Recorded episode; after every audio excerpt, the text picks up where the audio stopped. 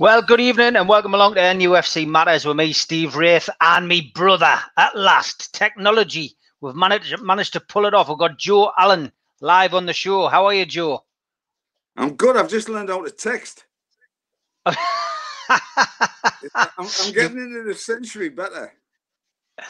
Uh, dear me, how technology and some some people honestly, but you're you're you're a classic with it. But we got there. It was it was it was pretty faultless today. I've got to be I've got to be said, mate. But it's great to have you on because been doing these over lockdown, mate. And uh, I've got to be honest, about three months three months of this, and people needed your sense of humour and your laughs and, and what you can bring. And I know when we had you on briefly, um, you know, uh, with your tribute uh, to your former boss, Jack Charlton. It wasn't quite the, the time for funny, but I had a load of feedback, a load of positive feedback about, you know, your, your tribute. People loved it. And, um, you know, just, just your, you know, the fact that you could take Jack off so well, you know, your impersonations. We had, we had your good mate, Danny Posthill on the, uh, on the other day, who's great, great with those kind of uh, things, impressions and that. But you, you've got Jack down to a teammate.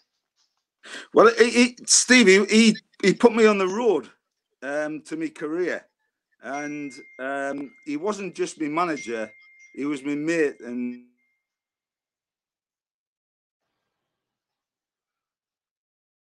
oh, you've got he's gone. Technology's technology's done him in straight away. Where is he? What do you do when you get interruptions of people on the phone?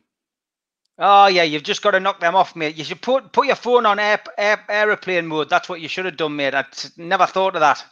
But never mind. Look, crack on. And if you get another interruption, I'll keep talking because I'm good at that. And uh, but carry on, mate. Yeah, you started off at Newcastle with Jack, and he give you your start. So tell us. I tell you what. Tell us. Tell us how you came to Newcastle. How how did you come to Newcastle? How did you become a Newcastle player? Oh, he's on. He's on the case, putting it onto uh, airplane mode.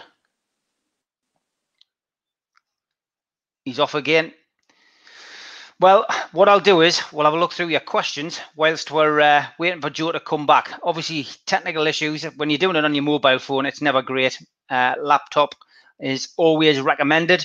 Um, yeah, we'll come to this one. Cooperman says, Why have you not had Michael Chopra on a few weeks? Is it because of what he's been tweeting the last week or so? Yeah, I've got to be honest. He was supposed to be on last week. Um, and obviously, from our perspective, getting guests on is very important. Uh, you know, it's great to have different people on each week. Michael's been great over the last three months. He's been on the show, as you know, on a regular basis. Um, you know, from different parts of the world. Um, you know, he obviously bases himself in Malaysia, but he, he flies around with, you know, with with the job that he does. You know, so from our perspective, um, Michael's been very, you know, you know, very kind and, and, and come on on a regular basis over the last couple of weeks, obviously with the takeover, you know, dragging on, um, you know, he's been busy. And what has he been busy doing is the is the million dollar question. You know has he been busy you know going out and trying to find another prospective buyer? Has he been working with the saudis? The honest answer is i don't know. Um i hope i hope to God that there is something going on in the background and he is trying to do something, but uh, you know he's clearly not um, you know shared that information with me. So if he does, I will uh, I will of course try and get him back on the show. Be great to have him on and uh, get him back involved. Um, but as as for now, you know we we are struggling. I've got to be perfectly honest. Um, any other questions? Let's see where we are. Evening, Steve from uh, Mr. and Mrs. Iceman. Yeah, how are you doing? Hope you're okay. Christopher, no more shopwreck talk, please. Um, happy at Tune Toon Barmy. He says, What is the perfect song in the push against the Premier League? In my view, nothing motivates like Guns and Roses. Welcome to the jungle while sending emails, letters, and tweets. That's an interesting question. I've got to be honest. I've never been asked that at all. Um, yeah, I mean, for me, you know, I, I you know, I, I, prefer to work without any music on. I concentrate better. But anybody else has got any suggestions, uh, chuck them in.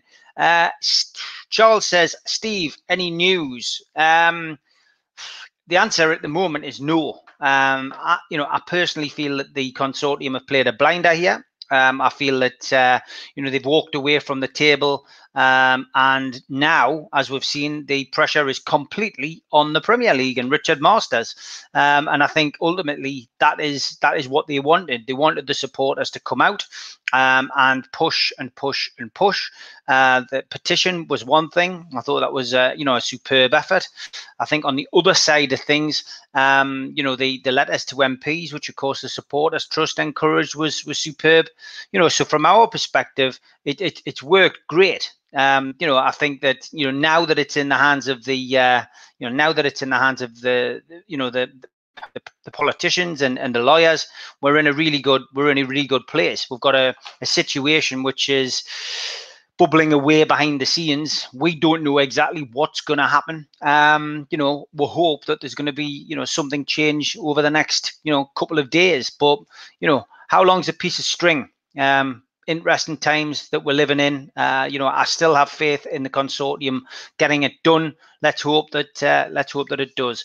Christopher says half of the questions are what do you think of what Chopra tweeted? Yeah, I mean, yeah, you know, I just you know, if I was to give them advice, I would say don't wind Newcastle supporters up. Certainly don't put things out there which are teasing them. Certainly under the current atmosphere, I don't think it does anybody any good. And I think from our perspective, you know, we just want clarity. We want an answer. If it's yes, the takeover and go ahead because we've found some middle ground. I think that would be fantastic. Uh, we'd all celebrate. We'd all get the cans out. And I think if it goes the other way, then we're going to be disappointed. Um, you know, and you know that's the way it goes. So. Uh, Got Joe back anyway. Welcome back, Joe. Now, where's your audio, Joe? We can't hear you. We can't hear you. We can't. We can't hear you. Joseph. Unbelievable. I jinxed it by saying he had the technology right. He's even got my name on his on his uh, on his display. We can't hear you, Joe. We can't hear you, mate. Can't hear you. I'm going to have to text him, ladies and gentlemen, whilst I continue down the list of questions. But uh, can I can I hear Joe at all? I will text him and see what we can do. This is the problem when you do stuff live. Sadly, uh, just caught up with a Talksport interview you did the other day. Thought you were great. Simon came across as fair, but the stand-in presenter was a bit of it. Yeah, Joe. I've got to be honest. He wasn't great, was he? There's Joe back again. Joe, we've got no joy with the mic you've you've you've done something with your volume. I'm afraid, mate. We can't hear you at all. So uh, until you can come back with some volume, I'm afraid it's uh, it's no good at all. Um, he's on and off. Yeah, this is like a comedy show, isn't it? Joe. No, I'm afraid like we're gonna have to uh, we're gonna have to try again with Joe a, a little bit later. Um, as I say, keep your questions coming in. I'm quite happy to broadcast until Joe sorts his uh, issues out. Uh, life goals. Steve, does it make you chuckle that Immobile has said the Saudis were chatting to his agent, and now Newcastle are being linked with Jeff Hendrick and Troy Deeney? It does, mate. Yeah, I mean, dear me, how Jeff Hendricks. Uh, you know, I mean, anybody's better than nobody, but we are we are shopping in Poundland. We're not shopping in uh, in Harrods, and that's a big disappointment when you think that we were hoping for a massive takeover. You know, Joe's back again. Can we hear you, Joe? No, can't hear you, Joe. Volume's gone, mate. Volume's gone. Unfortunate, but we uh, we cannot we cannot see Joe uh, on here. It's not not looking good at all. Don't think we're going to get him on. Unfortunately, we'll have to try and get him on again. It's a pity because his sound was fine, but uh, as soon as you got that phone call, it's absolutely knackered the uh, knackered the whole process. So not sure why. I will drop him a text and see what uh, see what he says. There we go. All right, next question. Yes, uh, Jason. All right, okay, it's not a question. J- Les Lumsden, have you tried to get KK on Steve? Yeah, look, I mean, I've I've messaged quite a few people. Uh, message Kevin Keegan, um, message Peter Beardsley, uh, you know, two names who, you know, I would love to get on the show, but, you know, I didn't get a reply from Kevin. Uh, you know, it's not really his thing, this kind of thing. Um, you know, maybe he's in the future we might be able to get him on. As for uh, as for Peter Beardsley, declined the offer. Um, you know, obviously he hasn't done a great deal of interviews since uh, you know since his FA case, so um, I can understand that. You know, it's uh, still a bit difficult, I think, for Peter. Uh, but I'd love to have him on. Peter's a legend. He's my favourite player, and uh, it'd be absolutely fantastic to get Peter Beardsley on the show. Um, so I will keep trying. I will keep asking the question. I did get a text off Peter actually yesterday um, after the Talk Sport interview saying that he'd heard it and uh, well done. So you know, communication is there. Just be great to have him on. You know. Uh, Ronnie Milne, Steve, where's Steve Wraith? It's the two Steve. Yeah, I did notice Joe put the wrong name on as well. He's busy texting us back as we speak. Joe Walker, it's the hope that kills us. Is this really still on the table? Joe Walker, the answer for me is yes, it is still on the table. Uh, yes, they've walked away. I think that was the question everybody, you know, everybody kept asking the other day on Twitter. You know, is the takeover still on the table? I believe that they they still want to get the, um, you know, they still want to get on. But as far as we're concerned, um, you know, it would be it would be ideal, you know, to think that the deal was, you know, still, you know, going to go through. So from our perspective, you know, this is where we're at. Um, you know, we've got to wait. It's a waiting game. Um, do I think it's going to drag on, you know, another few weeks? No, I think it'll be sorted sooner rather than later. I think it's a massive positive that Mike Ashley's come out and said, um, you know, that he, uh, you know, his lawyers are going to uh, look into this and, you know, put the pressure on. I think the government are putting the pressure on as well. So I, I can only see that being a good thing. Uh, Joe Allen, uh, sends us a message now saying the browser's blocked him. So, you know, I, I don't think we're going to have Joe tonight. We're going to have to try and get him on uh, on another occasion. Um, are the Premier League seriously just hiding and hopefully things will blow over? That is pathetic. Yeah, I mean, yeah. You know, Richard Masters has disappeared and, you know, Richard Keys reappeared today. Um, you know, basically denying that he deleted any texts. But, you know, from our perspective, it's it is disappointing. And um, you know, Richard Masters is he on holiday? Did he take a break after the um, after presenting Liverpool with a trophy? Who really knows? Nobody knows, you know, where he is and, and why he's not saying anything. There's a lot of trains of thought. People saying that, you know, potentially the reason he's not saying anything is because, you know, they've pulled out they've pulled out of the deal now and he doesn't have to come out and say anything. But my, uh, you know, my view, as I said before, is I think the pressure will will be on him. It'll be intense uh, on on the Premier League in general. Um, you're, you're, witnessing on social media, on Twitter in particular, the sponsors of the Premier League being, you know, um, you know, politely uh, attacked by by Newcastle fans every time they put a post out. You know, people are spamming their accounts. So, you know, from our perspective, there's, uh, you know, there's a lot going on from the fan base's point of view. But again, that can only go on for so long. And uh, you know, I've already seen a few people question it. Well, we need something from the you know the potential owners or, or from the buyers. You know, we need we need something to come out. But you know, my understanding is that you know, for starters, the only people who can speak with, um, you know, Mike Ashley is Mike Ashley can only speak with the Premier League, and you know Amanda Staveley and Co. You know can't really say a great deal. They've come out, they've said what they had to say, done their interview with George.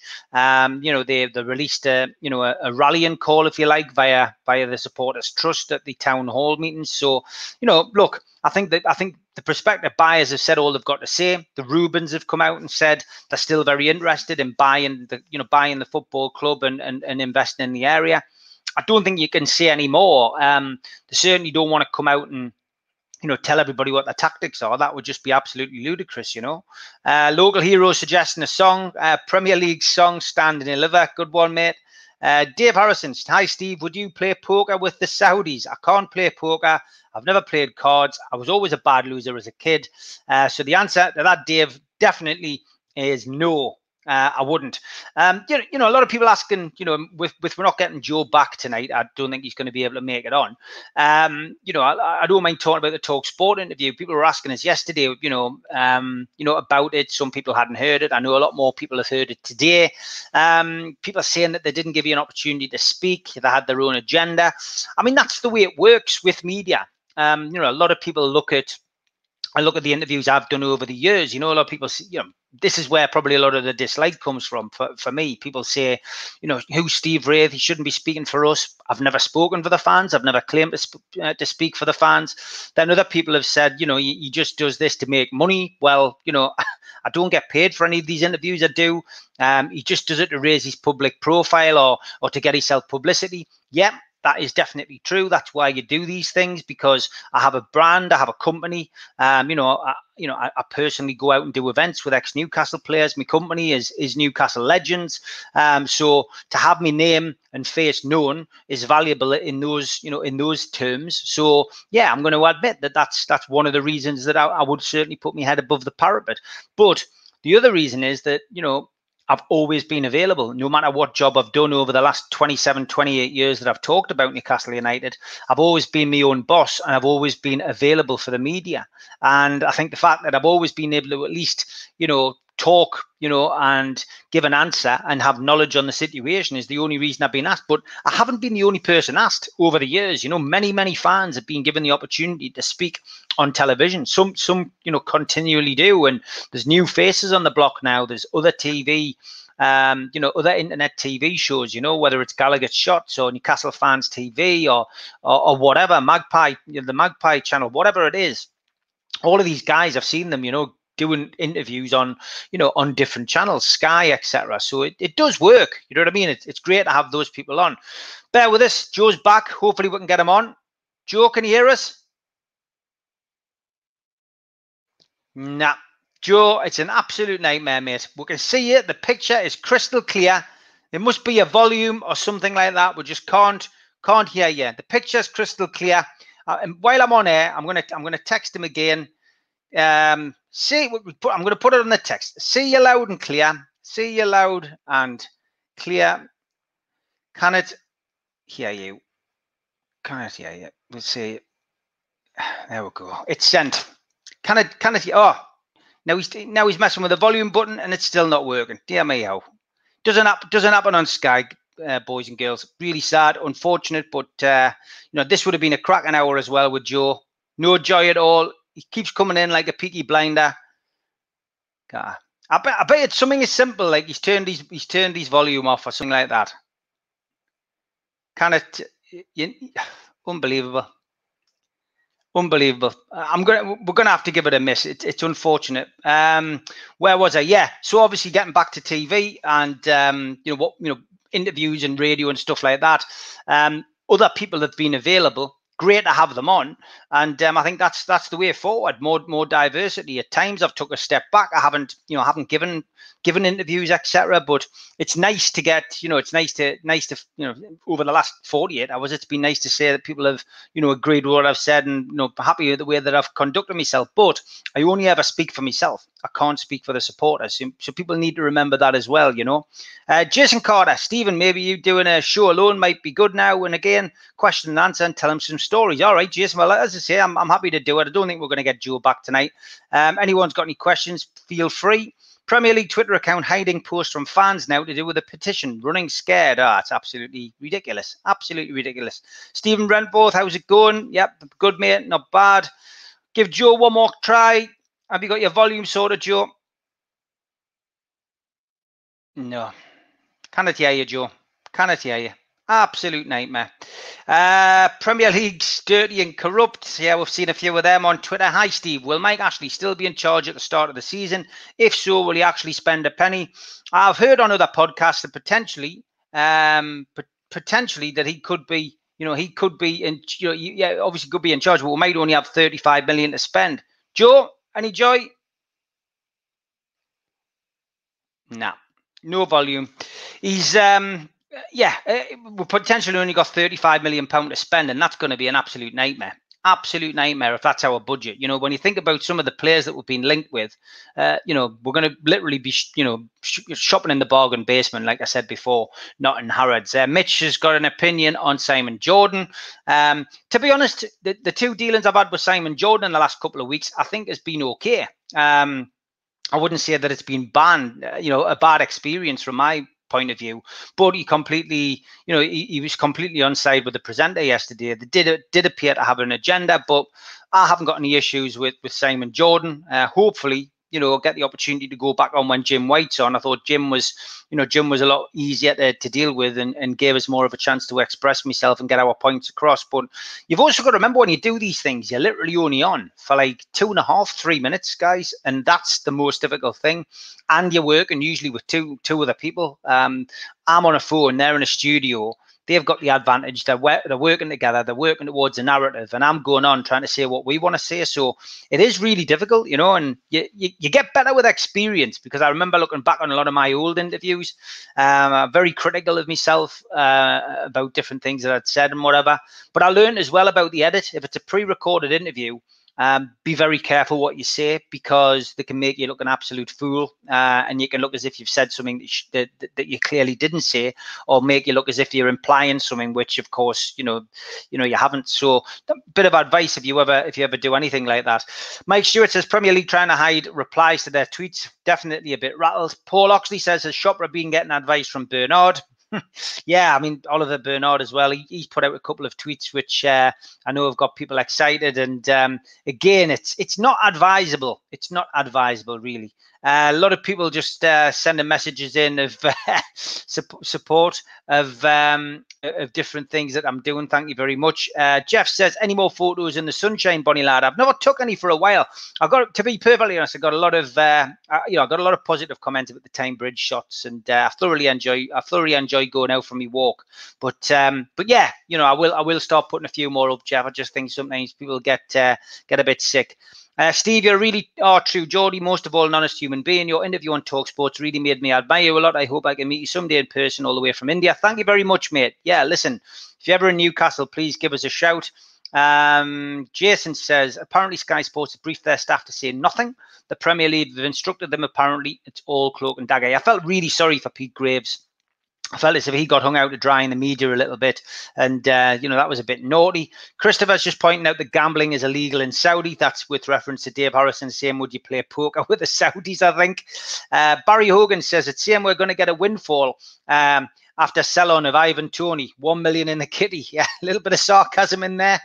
Uh, Michelle Mann says, making your mind up for the takeover. That's absolutely fantastic. Life Goes says, how do you keep your beard so lustrous? Mine looks awful.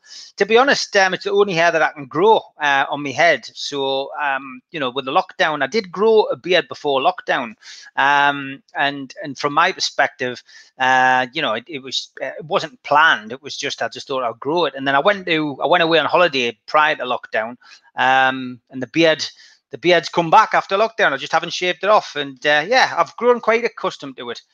One more try. Here he is again, Joe Allen. Has he? He's sorted the volume out. I can hear last rustling. Chance, is it a packet of? Is it a packet of crisps? no, it's Joe Allen. He's back. Happy days, Joe. I've never talked as much. I've, I've given everybody me uh, bank account details, you me will, everything. Me, by the way, you've never talked as much. You're giving Aspen a head.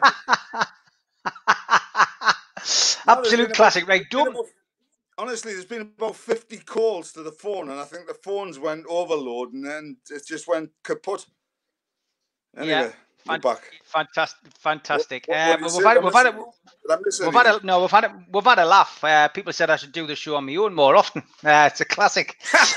uh, um, no, right, so if you can, tablet if you if you can keep your if you can keep your trouser leg rolled up and keep your hand in the air so you don't lose this signal, um, tell us how you arrived at Newcastle United, Joe. How did you become a Newcastle player?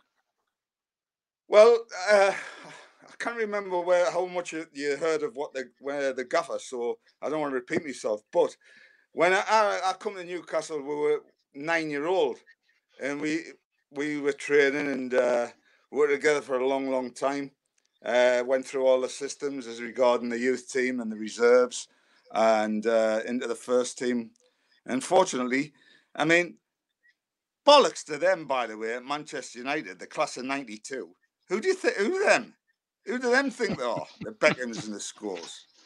We had, we had Gazza and we had, we were just two players that were in an excellent team. And that's what we were from being like nine year old we're an excellent, excellent team that loved each other and played for each other. And we won the FA Youth Cup in 1985.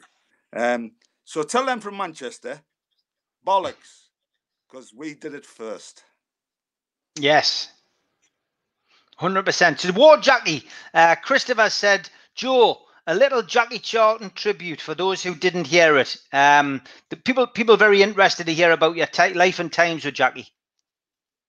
Right. So uh, the gaffer was um, he was instrumental in putting us um, on the road to my football career, and he, he just he just wasn't just me gaffer. He was me made. But when I, I, went in for my first contract, I mean, he gave me he gave me the number nine shirt, and I scored in it, and he and he gave us my first professional contract, and I played for England under twenty ones, and he was just a, a absolute he was my mate as well as my manager, and I couldn't get well.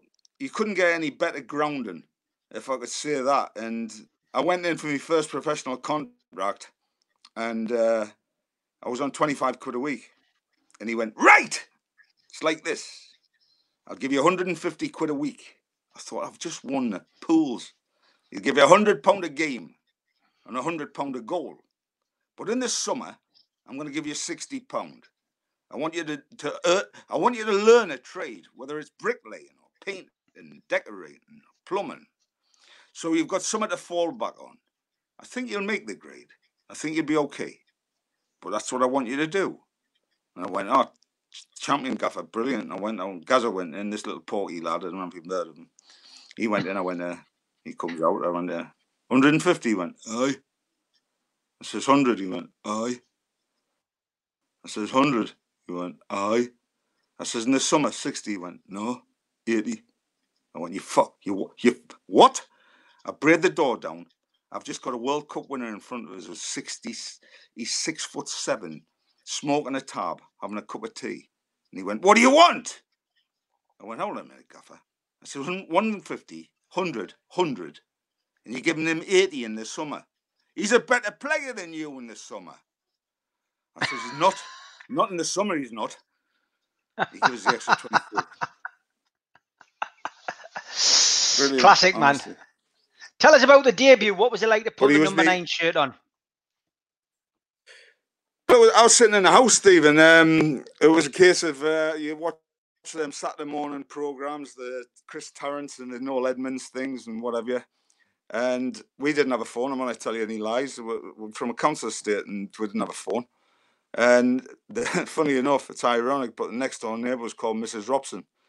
And she said, There's a telephone call for you, Joe. So I jumped over the the uh, fence and I had my shorts on and I went, Hello, in my posh voice. And he went, How are you doing?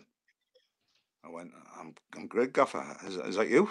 He went, Yeah. Do you fancy a game today? I says, yeah, I'm, I'm playing against Sunderland in the under 21s at Benwell. He went, no, you're not. You're playing for me in the big team. But don't tell anybody. Anyway, just want to ask you one more question. What do you have for pre-match meal? What's pre-match meal? What does your mum make you? I went, beans on toast. I went, right, you'll get the best beans on toast. I'll see you in the Holiday Inn at one o'clock.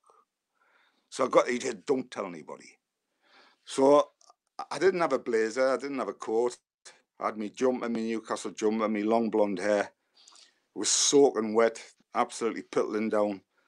I had my father's tie that he used to wear for funerals, my school pants on, and I had my boots and a Presto carrier bag. I got the bus and the metro that cost 5p, and I got to the Holiday Inn. And then he just went, Don't tell anybody that you're playing. And I was like, quarter two, I got to the ground, I had me stuff on, me kit, shin pads, Ralgex, everything, the whole nine yards, waiting. I'm looking around the dressing room. Chris Waddle, England national, he's not getting changed. Peter Beardsley, England national, two World Cups, he's not getting changed. Glenn Roeder, captain of the club, he's not getting changed. Jeff Clarke, player of the year, he's not getting changed. John Anderson, era, Republic of Ireland International not getting changed. Dave McCreery, two FA Cups, two World Cups. He's not getting changed. And I'm thinking, is this a Jeremy Beadle wind up? And then quarter past two, Jack come in with his vest and his underpants on. He went at Neil McDonald, one of our midfield players. He used to play right back. You went, right, you're not playing.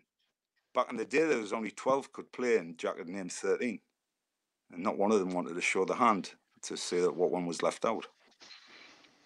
And I played it. I played 86 minutes that day, and uh, he pulled he pulled us off, and he said, "You're great. You're brilliant."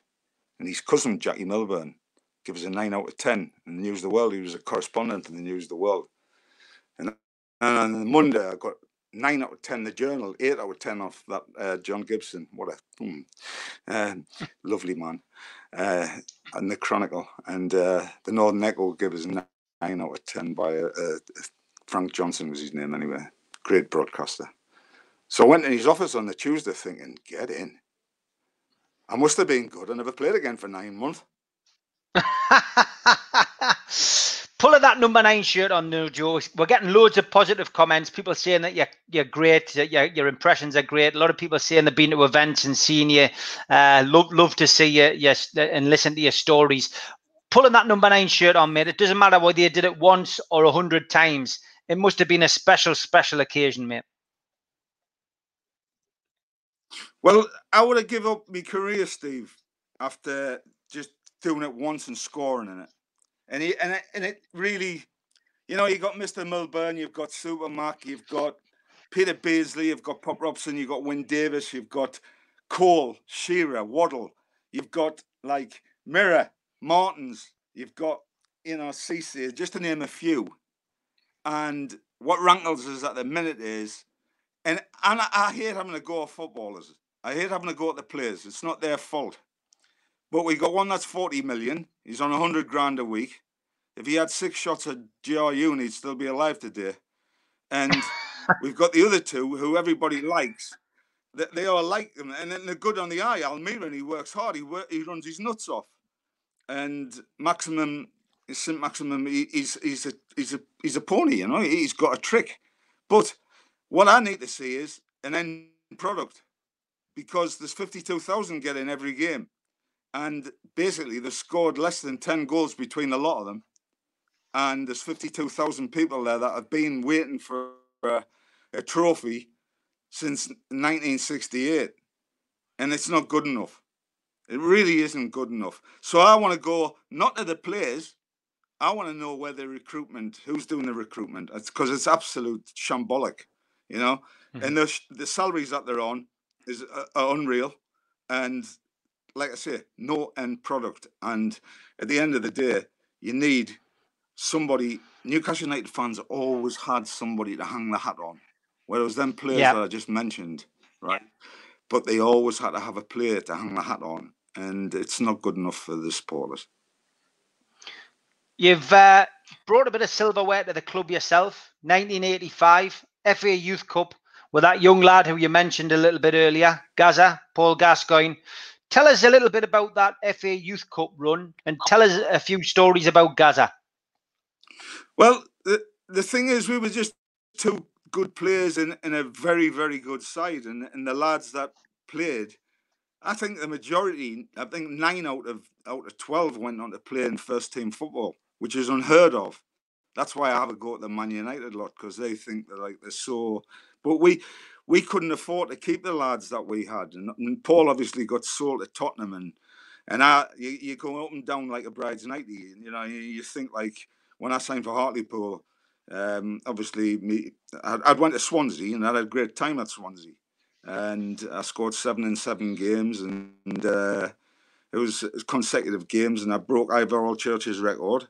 And I come back because my mother was bad, and I went to Hartlepool, and uh, we got beat my first three games. We got beat six 0 8 1 and 6 1. And Bob Moncur and Pop Robson were in charge. And, and Bob went, Don't worry, in 18 months, you'll be top scorer in the league and you'll be getting a, a, move to a top flight club. It wasn't a Premier League club in them days, it was a first division club, but it was still top flight. And he says, There'll be a statue named outside, out the ground. So I went, Bob, where are you getting your drugs from? anyway, 18 months later, I scored 35 and 46, and I had, uh, well, I moved to Chelsea. They didn't do the statue. I was devastated. But they did bestow the, the best thing probably that happened. Um, they named a street after us, which I just wish my mother had been alive to see that. Yeah, no, fantastic, Joe. Joe, Joe Allon. Uh, honestly, um, you, you did so much in your career. Not many people have as many, uh, you know, years in that career as you.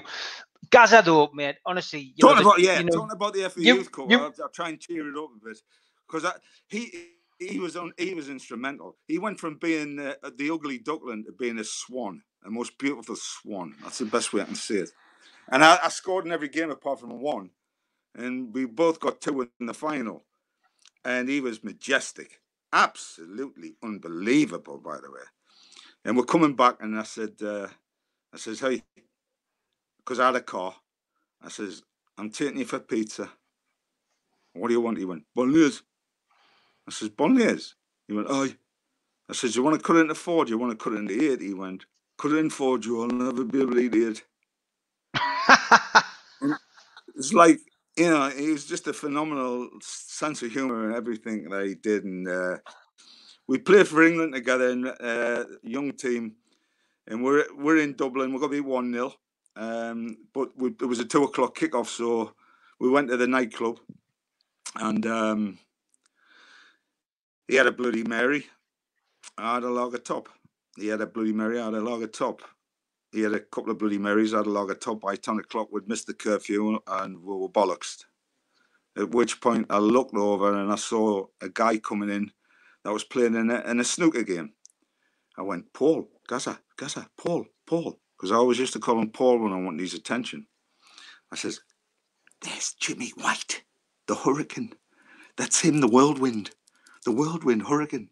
And no, it's it's it's Jimmy White. It's Jimmy White, the whirlwind, not the hurricane. It's not. He went this off. I says, look, look, it's the whirlwind, Jimmy White. He looked at me and he went, Jimmy, Jimmy, 180. Classic, absolute classic. He, but what a player, mind you! What a player! As you say, went from an ugly duckling to a well, swan.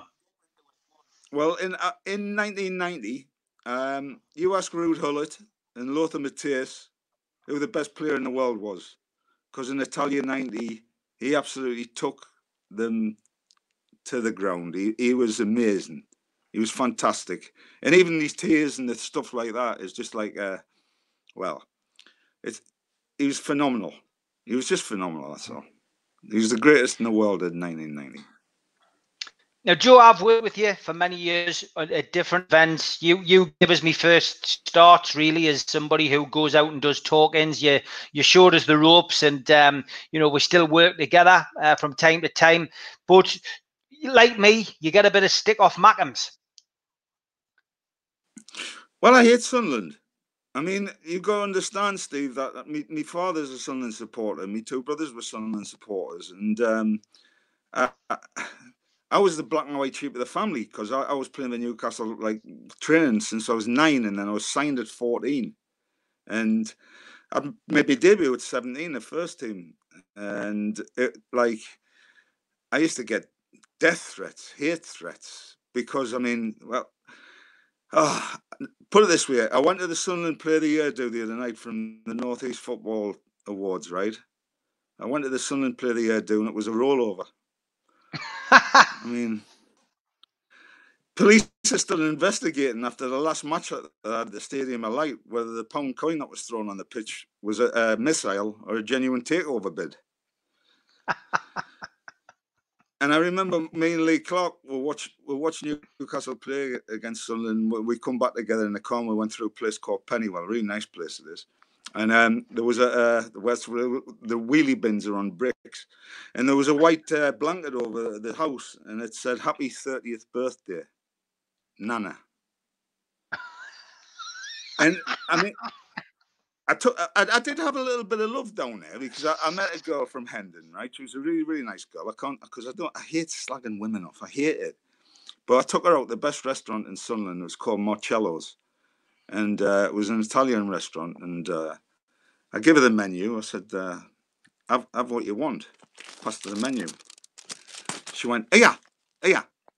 I think I'll have the pagione." I says, "That's page one, but you know, you, have got to redress it because it was a terrible time, 9-11, which is, is not laughable about, but 9-11, they, they did, the two lads from Sunderland uh, did go out and help. They had the flasks and the haversacks, and they went out. And at the time, um, the then president was uh, none other than George Bush. And they, they, they got out there in 9-11 it was the Twin Towers, and it was, oh, it was, it was awful, it was disastrous. And, and, and George Bush said, uh, hi, guys I'd like to thank you very much for coming over here in our time of need. Where are you guys from? And the lad went, Pennywell. He said, Pennywell? He said, What state's that in? He says, But the fucking same as this.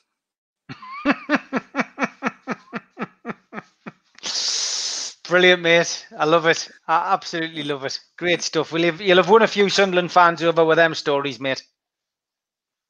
I'm sure they'll tune in. You, the Freddie, Freddie Shepherd as well. I mean, you you know you, you have got a story about that. I mean, there was, there was that horrendous occasion where uh, the news of the world did the sting on them. Yeah, you have got to redress the balance sometimes, and um, I don't know if the Newcastle supporters know about it, but the late great Freddie Shepherd, um, who uh, actually uh, he obviously sacked Bobby Robson, Sir Bobby Robson, but his best mate was Douglas Hall, who was the son of Sir John Hall, and uh, they, they, got caught out, and uh, Douglas come on the the thing. I think it was in Saudi Arabia, or it could have been somewhere like that, or somewhere around there, Doha or whatever. And he yeah. went there. All New- Newcastle United supporters idiots because they're buying shirts for 45 quid that, that, that we get for a fiver from Thailand. Then he said our 209 goal England striker, England captain, um, record signing 50 million pound, Alan Shearer. Uh, he likened him to Mary Poppins. Then he did the, the, the worst thing he could ever do. He said um, all North East women were dogs. Now, my missus was furious. She jumped on the couch. I said, You'll have to get off there. You're not allowed on the couch.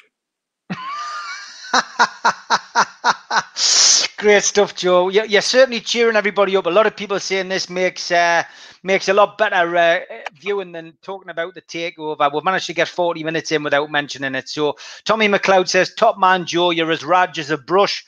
Um, Keith Roll's got a question for you. Uh, he says, "He says, yeah. Joe, would you have ever played for Sunderland if you'd had the chance?" Turned them down three times, my friend. Three times I turned them down. I remember uh, one. There was one year. Dennis, the Sunderland were in the, I think about the second or third division, something like that. And Dennis Smith rang me at my mother and father's home, and he went right, three hundred quid a week, thousand pound uh, signing on fee. If you're not here by eleven o'clock, forget about it. And I went, that is the best offer I've ever had in my life, because I'm definitely not moving my ass because I will never. Can you imagine if you played in the black and white number nine and you're playing in front of the fun Funderland?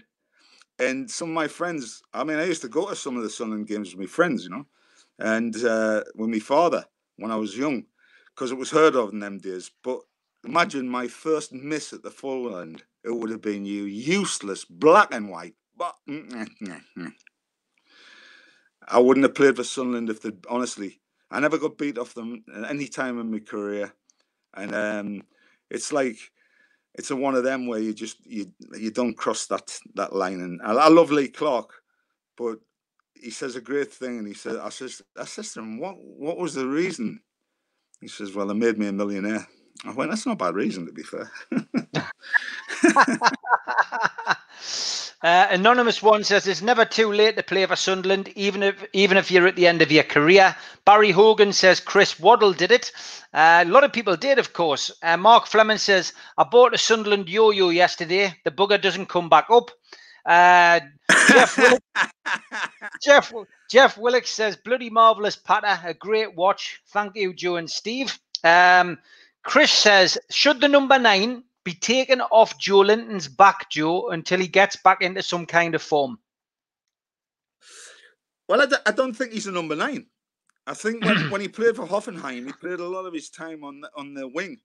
And I think he got six goals in 26 games, which isn't a 40 million player for me.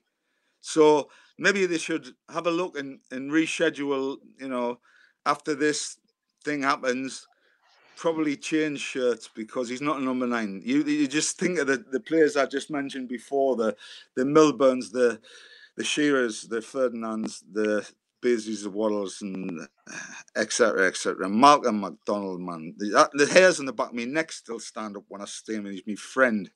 But you can you can imagine that it's not a fitting thing for the number nine shirt to be to be worn. And I cost nout. I cost not a penny. And to play just a few times, you know, a dozen times, and score a couple of goals. And number nine shirt was like it would have been. It would have been uh, that was the enemy key. It would have been all right.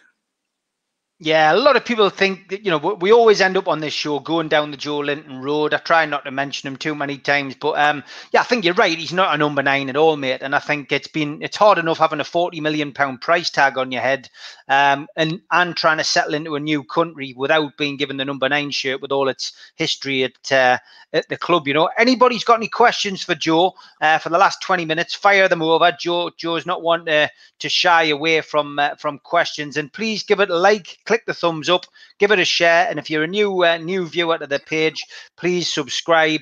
Please come back. Uh, we hit 31 and a half thousand uh, subscribers today, which is uh, excellent. So thanks very much to everybody who's tuned in and supported us through uh, through the lockdown. Um, who would who would your striker? B says Tim Cairns. I think who would who would you like to see? Maybe joined the club. There's been a lot of players linked. Joe. There's been you know the the lads from uh, Bournemouth, Callum Wilson, of course. I've seen Ben Benteke linked from Crystal Palace. Of course, uh, another another striker, Zaha, who I think will be you know completely out of our our pay remit at the minute. But um, is there is there a particular striker you would like to see come to the club? Well, the lad from Bournemouth's a good player, but he's he's goals for games records, not good. He, he's useful, but and then you've got Benteke who's hot and cold. I agree with you about Zaha. Uh, he's a wonderful player, but he's not a nine, but he's also no. going to be 50, 60 million. Um, mm-hmm. You've got to have, like, Chelsea got lucky when they got uh, Giroud because he, he's still at his age.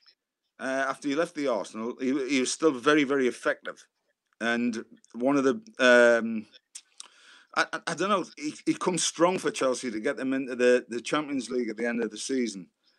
Uh, you've got to.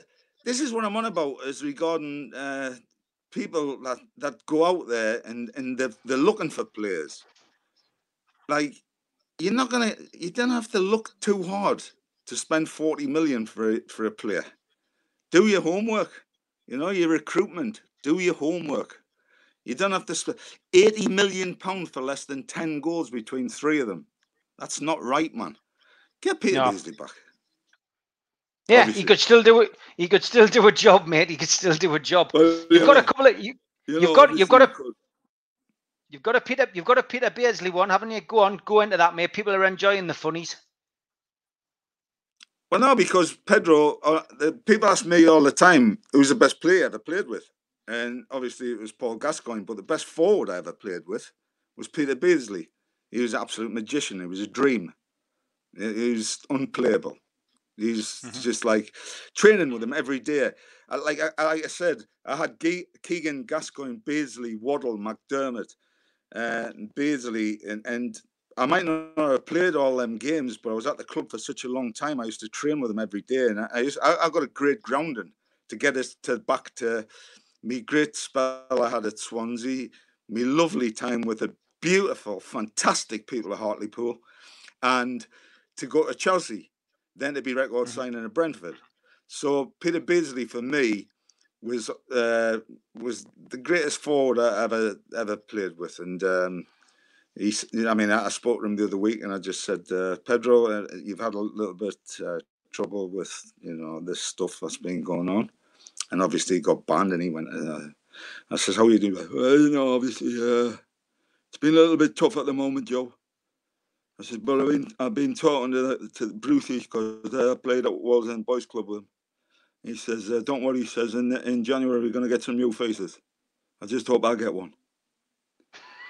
Oh God. it's a classic. Yeah, the impressions keep coming. The, the, he is, he is. Uh, Mark, Mark, Mark Rowley says, "What's the most memorable goal you've scored, Joe?"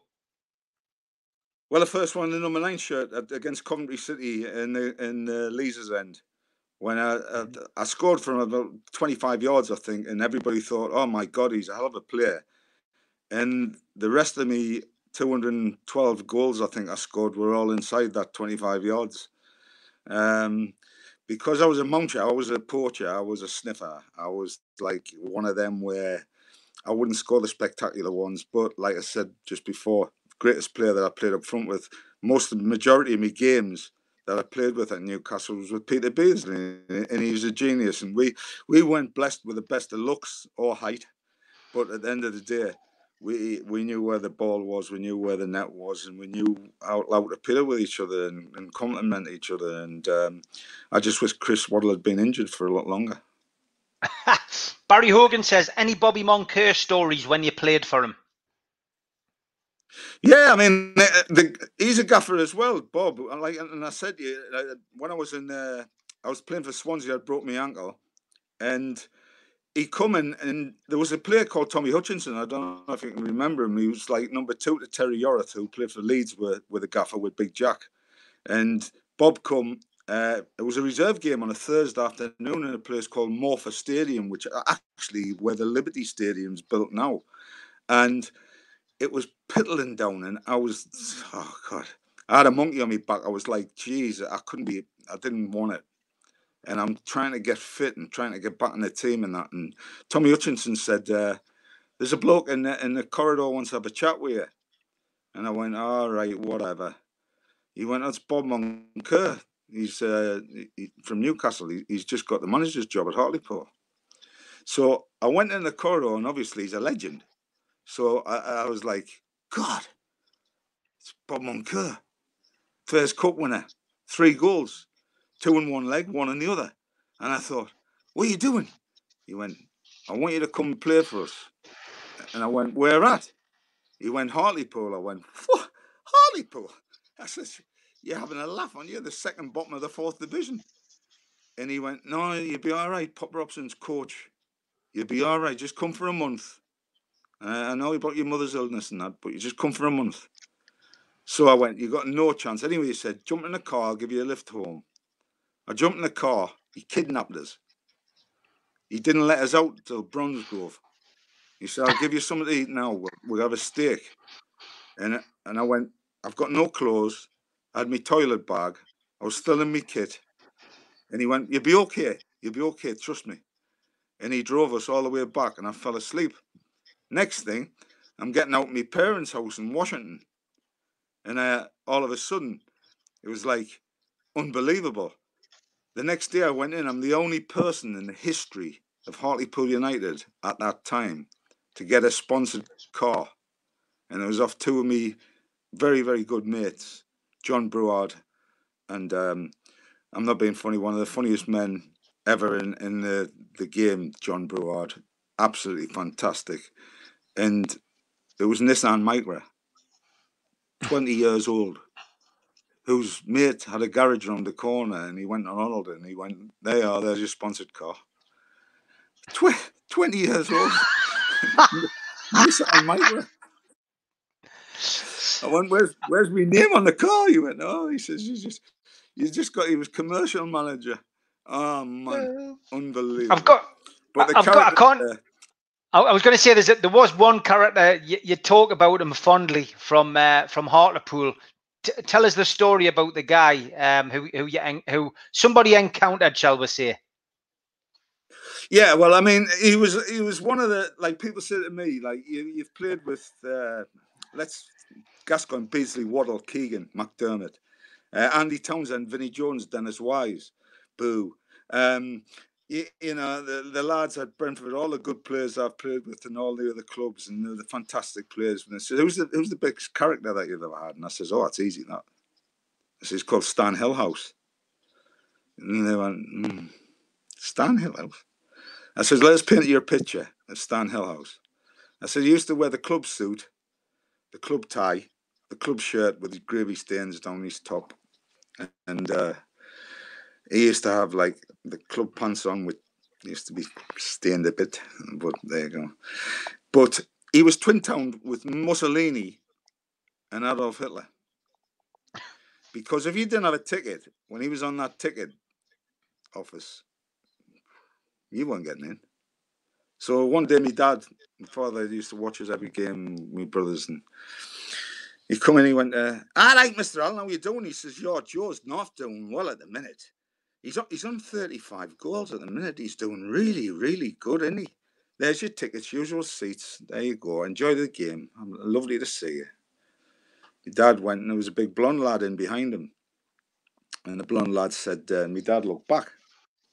He went, uh, he says, hi, he says, uh, I'm a guest of uh, the Sunderland Board of Directors. I'm in the, um, I'm in the lounge in the uh, director's box. And Stan went, director's box? He says, it's Hartlepool, not Liverpool. He says, we haven't got a director's box.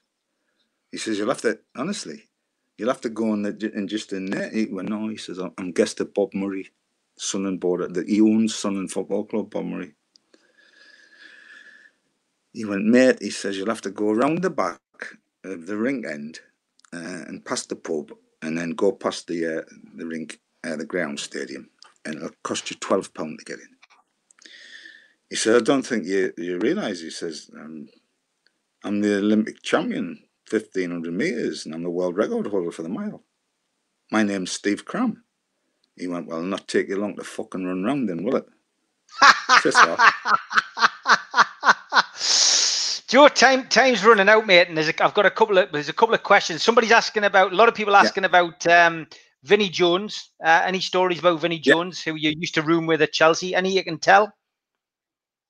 Well, the thing is, I lived with him for nine years, and he's obviously had a very, very tough time with it. And um, uh, he lost his missus, and uh, I speak to his sister, um, I don't know where he's at at the minute. I know he's in, he's living in Palm Springs, but I don't know where, where he's at in his head. But um, he, he, to lose Tanya, Tanya was like my mother, and um, I'm on about weddings and living together with him, and like he's such a, the nicest guy in the world, you know, and like so kind, and everybody thinks he's a nutter. But when uh, when I was on down and I had me me divorce, um, I got a, a, phone call, and it was uh, Joe. I've got a ticket at Newcastle Airport for you to come here to LA, LAX. You're staying with me for a month. Get your head up. So I got the flight from Newcastle to Heathrow, Heathrow to LAX, and I got there. We had both had black t-shirts on, a white uh, and a pair of jeans, a white vest. And um, he went, "Oh, you won't believe this." He says, "We've got fifteen hundred dollars for a month to stay in a place. I'm working on a movie with Nicolas Cage. It's called Gone in 60 Seconds. I went, all right. He went, we need to go and view something in the Hollywood Hills. So we went there, and Elton John's house was on that way. Shirley Bassey's was this way. Tom Jones's was that way. And we're there in, in the middle, and, and I went, Vin, I says, this is magnificent. I says, you can't get any better than this. He went, 900. That means we've got 600 to go on the piss with. 600. I went, oh God, it sounds good. Anyway, we're in the we're in the kitchen, we're having a beer. And I went, Vin, I says, the, the guy he's got the, the whites on, you know, they wear the white hat and the, the white uniform. And he was mm-hmm. cleaning the pool. And I went, we've got to get him in, pal. I says, it's, it's 86 degrees. I says, we've got to get him in, give him some lemonade and a sandwich. And I, yeah, yeah, you're right, you're right, son, you're right. Go and get him. Go and get him. So I went down. I says, please, I says, could you come in and just like, because it's too hot. I says, you clean the pool. I says, it's like, come on. So he come in. Vin went, hello, mate. Don't you be like that and stay out there in the heat. He says, the key's under the mat there. He says, you come in whenever you want. You have lemonade, you have a drink, you have salmon, you have anything you want. Your house is my house. He says, by the way, his name's Joe Allon.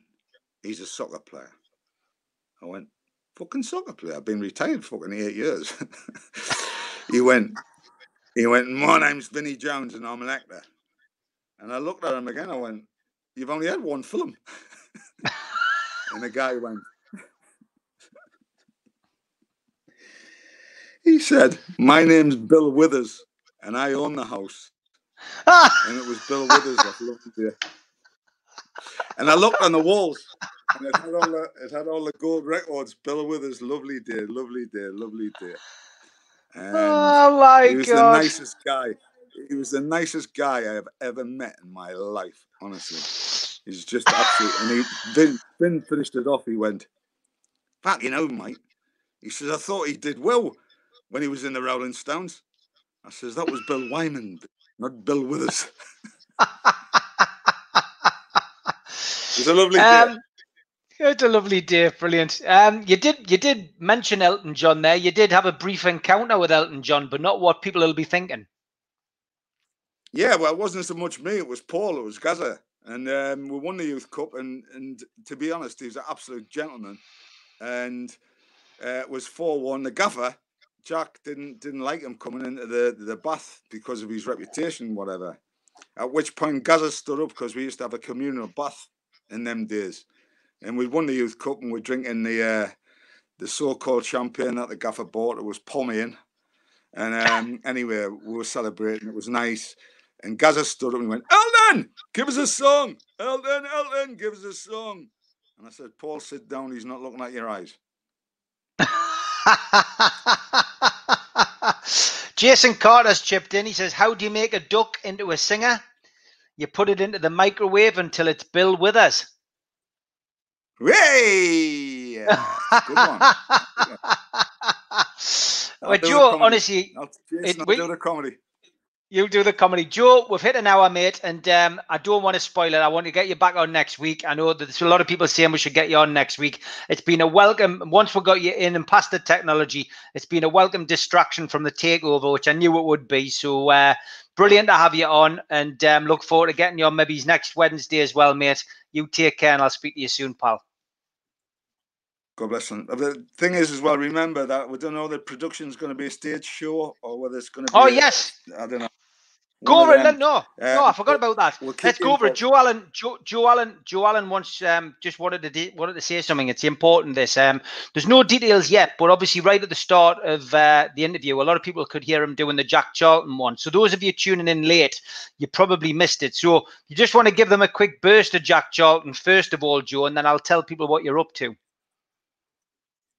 Well, I, will just have the stand at, at, the start because the production that I've uh, wrote and it's all ready now. But obviously, we don't know whether it's going to be a stage show or whether it's going to be a play or what have you. But it's all done. Yeah. It's all done at this end. And there's a lot of uh, very, very famous people that have said that they want to get involved in it. And um, I don't want to just say the names just yet, but we'll do that next week, whatever. But the gaffer, he, he used to say, like to me, he used to say, um, you know, you've got to work hard. The hot and and I know you've got the devil in you. You've got like the devil in you, like me, and I like that. He said, but me and our Bob, me and our kid, we used to practice and practice and play against the wall and in the garden and and on the green. And then me, me mother'd say, Your dinners are on the table. And I was a big lad. I was I was about six foot four in them days. But our Bob would just stay out and he'd practice and practice. And I would go in because I needed feeding. So I went in. And then it was a terrible thing in 1958 when, you know, there was this terrible disaster in Munich. And uh, me and my mother are sitting there watching the TV and, and, and we didn't even know uh, whether our Bob was alive or not. Our Bob lost a lot of his friends. I don't want to say the names because I don't, don't want to be disrespectful. Matt Busby was in hospital for a long time, and, and the Busby Babes. And then we saw Bob coming off the plane, and he had this this blanket over him, and me and my mother started crying, and it was our kid. He was okay. And then they had to start again, the Busby Babes, and it, uh, it took them till about 1962, and they signed a couple of players. They, they weren't bad. One was called Denis Law, and the other one's called George Best. And then it was phenomenal because they went to the 1968 European Cup final. And there was this lad playing for, for Benfica. He was called Eusebio. And he was supposed to be the best player in the world. But he wasn't. Our kid was the best player in the world. And he scored two. And Manchester United won. And our Bob lifted the European Cup as captain and it made us very proud. I'll leave with that one. Joe, I've got to be honest. People are captivated. A lot of, lot of positive, uh, you know, a lot of positive feedback. A lot of people thoroughly enjoying it. And um, yeah, the, the gist of it is Joe has been busy producing a stage play um, about Jack Charlton, and uh, he's been writing it. He's he's been producing it. He's pulling in a, a, fantastic team. And once we get back to some kind of normality in 2021, Joe's looking to take that out and put it on at various venues. So uh, he's got permission of the family, and it's great to hear. Um, a lot of people just saying they really enjoyed it. Ian Barron, big shout out to you, mate. Happy 46th birthday. And uh, he's a Darlington fan. We won't hold it against him. Good luck to Darlington. They've done very well to recover from the position that they've ended up in. Um, you know, you know, successive promotions after such a, a horrendous relegation. Swan Dogs, uh, Swag Dog says, could listen to Joe's crack all night. George Green says, top class lads. Uh, George McVeigh says, You've made my night. Great show. Tommy McLeod just says, Wow. Um, uh, best podcast for a while, says Davey Eddie. Magic. Uh, lots of people really appreciating the effort. So, yes, we will get Joe back on next Wednesday, and, and we'll, uh, I'm sure we'll really enjoy, you know, watching how this play progresses, uh, Joe. It's a great tribute to the gaffer. Definitely. And, and thank everybody for the, the good wishes. And also, we've got loads more material. God, wait till I start talking about people like Alan Shoulder. what he got up to when he was younger. Oh my God. Fantastic. It's, it's been a, absolute, it's, it's, it's nice for me to be absolutely honest. I mean, like I said, like uh, the shutdown hurts our industry more than anything. Um, since yeah. I finished playing football, and to just get out and just talk to people and and to have people saying nice things like that, I really really appreciate it. So I thank you so much. Thank you. Yeah, Jason Carter says, uh, brilliant. That hour went too quickly. Joe McClellan said the same. Cracking stories was thoroughly entertained, says Anonymous One. Uh, Keith Roll says, brilliant show. Joe is always hilarious. Chris Cossey says, thanks, Steve and Joe. Really good show. And we've got Tommy McLeod saying, thanks very much again, Steve. How do you better that? And uh, Toon Toon Joe says, local hero. We'll finish with Christopher's uh, comment. He just says, Joe, you are an absolute legend. Joe Allon, absolute pleasure to have you on, mate. Very kind, so much. Thank you. Thanks to everybody. Thank you. Take care, mate. See you next week. That's great. Back tomorrow with Supermac and Gibbo uh, at six o'clock. See you then.